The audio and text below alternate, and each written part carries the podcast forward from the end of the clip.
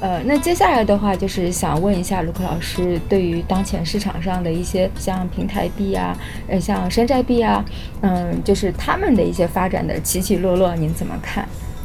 嗯，对，就是这个，这个话题是谈不完的了。嗯，就说币圈您的，可以聊一下他在就是今年的最后两个月的一个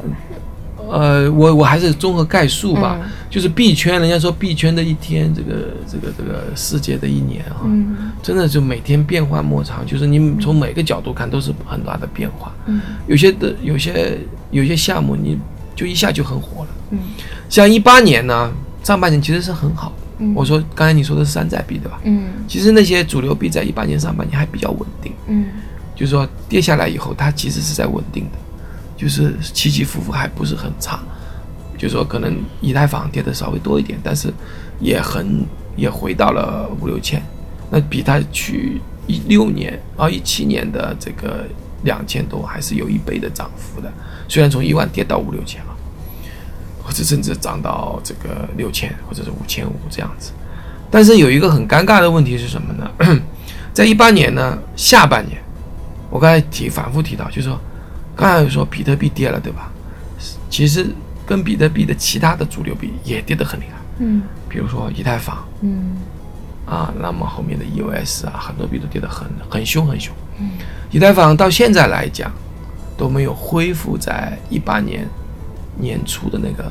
牛市的那个行情。嗯一八年很奇怪，就是很多项目在私募，对以太坊有很多的需求，去收以太坊，把它收过来干嘛呢？ 就是募资嘛，嗯然后在这上面发一个通证。然后这个问题再来了，就是什么呢？以太坊收过去之后呢，他们可能觉得还会涨，就不会去卖掉，那么他们就拿这个钱慢慢的用嘛。嗯但是以太坊后来跌得很厉害，为什么跌得很厉害？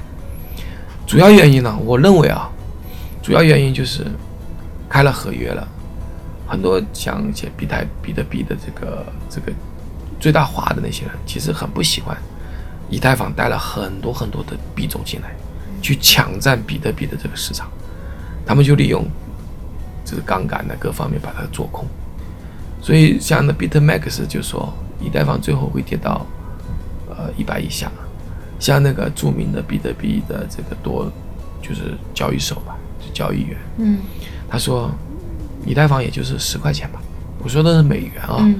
那个人叫 Tom Wins，Tom Wins，、嗯就是他们都不喜欢嗯以太坊。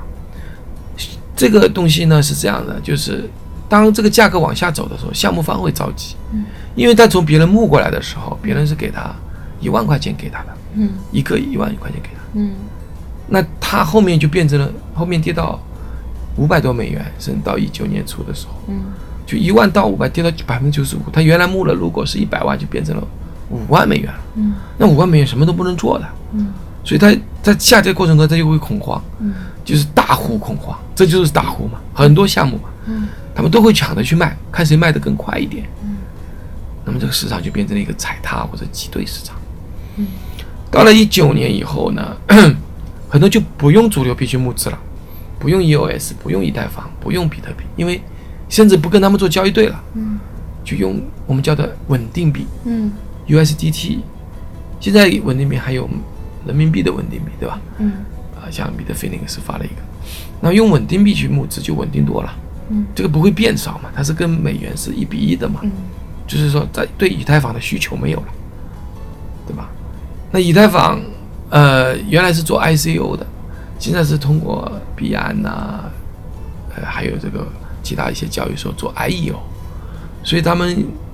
通过 IEO 去发币，就对以太坊没有什么需求，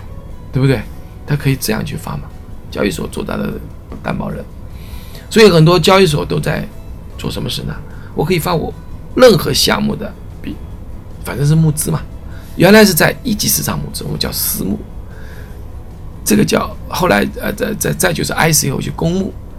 现在是变成了 IEO，就是在交易所做的一个公募嗯啊，就交易所帮你发，就有点像 IPO 了。嗯所以说美国还是对这个比较谨慎的，因为你你怎么可以像股证券交易所那样去做呢，对吧？嗯 E 那么 IEO 以后也不要需要以太坊了，币安就变成了以太坊的这个这样的作用。所以说，人家说 B M B 会比它更好。会比以太坊更好。对啊，因为它也做供电，因为嗯它后面有实际用途啊。嗯以太坊有没有实际用途？就是募资了，嗯目前还没有说别的啊、嗯那它它最大的用途就是发币嘛。嗯那现在币安的可以做这个事情了，嗯。那你币做安这几天就是也是狂刷存在感，就各种信息还挺多的。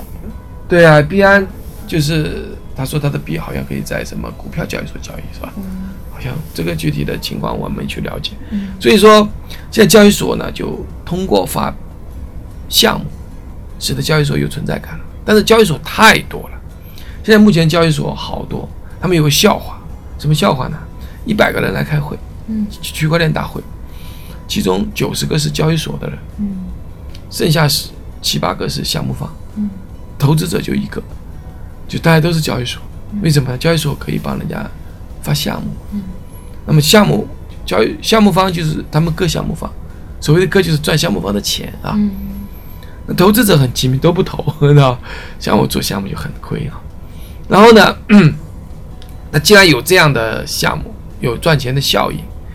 他就可以发自己的所谓的交易所的平台币。嗯刚才说的 BNB 嗯，火 O 的 OK 币嗯、货币货币是吧？还有当然都有，现在都有平台币。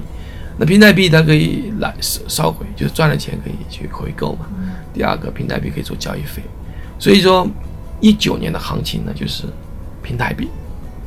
那么第二个呢，就是整个我昨天也在跟币圈的人吃饭，就有人就讲，还有一种就是现在在做项目呢，必须要有模式。嗯，这模改式变嗯模式就是我们叫 L 呃 MLM，、嗯就是多层营销，嗯就是下线推下线是有激励的，啊多层是怎么激励的？什么对碰啊，有静态有动态。那这个以前是大家都整个区块链行业里面是鄙视的，交易所是不让你上这种币的。现在交易所的态度一转变了，嗯你不是这个还不让你上，就反过来就说，那不是这个你是不是在割我们交易所的会员啊？嗯对吧？他就反正态度一转变了，就根本就不在乎你是不是多层营销，甚至不在乎是不是庞氏骗局。嗯所以说这样的一个情况就就就就就很多了。今年最有名的就是共振的币，叫嗯 VDS，、对吧对？它就是一最个近，见的很多。呃，它涨，它它募的不错嘛，嗯而且呃涨得很快，像传销似的，像 Plus Token，对吧？就是很多，现在百分之八九十都是。嗯也就是说模式币嗯，啊，模式的钱包，嗯真正它是现在是主流吧，嗯至少在中国、在韩国是这样嗯。虽然我不知道外国是怎么样啊，就是基本上就是嗯大家都有一个赚钱效应，嗯当然最后会崩啊，上交易所之后它会它会跌的，嗯只是开始是涨。那么第三个就是刚刚我前面讲了，没有私募了，对吧？嗯就是前面是都是正常是私募，在 ICO 公募嗯，然后再上交易所，这个游戏就没人玩了。嗯现在是什么呢？直接到交易所二级市场，啊，发点糖果就开始卖，直接卖到二级市场，嗯啊，卖到二级市场有什么好处呢？就买了可以卖掉嘛。你私募的有的是现在币种做，据说做了十九万枚，就各种币啊，在以太坊上做的。我我估计就是有项目的大概至少好几万吧，他们没有上交易所，或者自己做了一个内盘，也没有流动性，所以大家对这种项目就不敢投了，就私募就私募不到钱。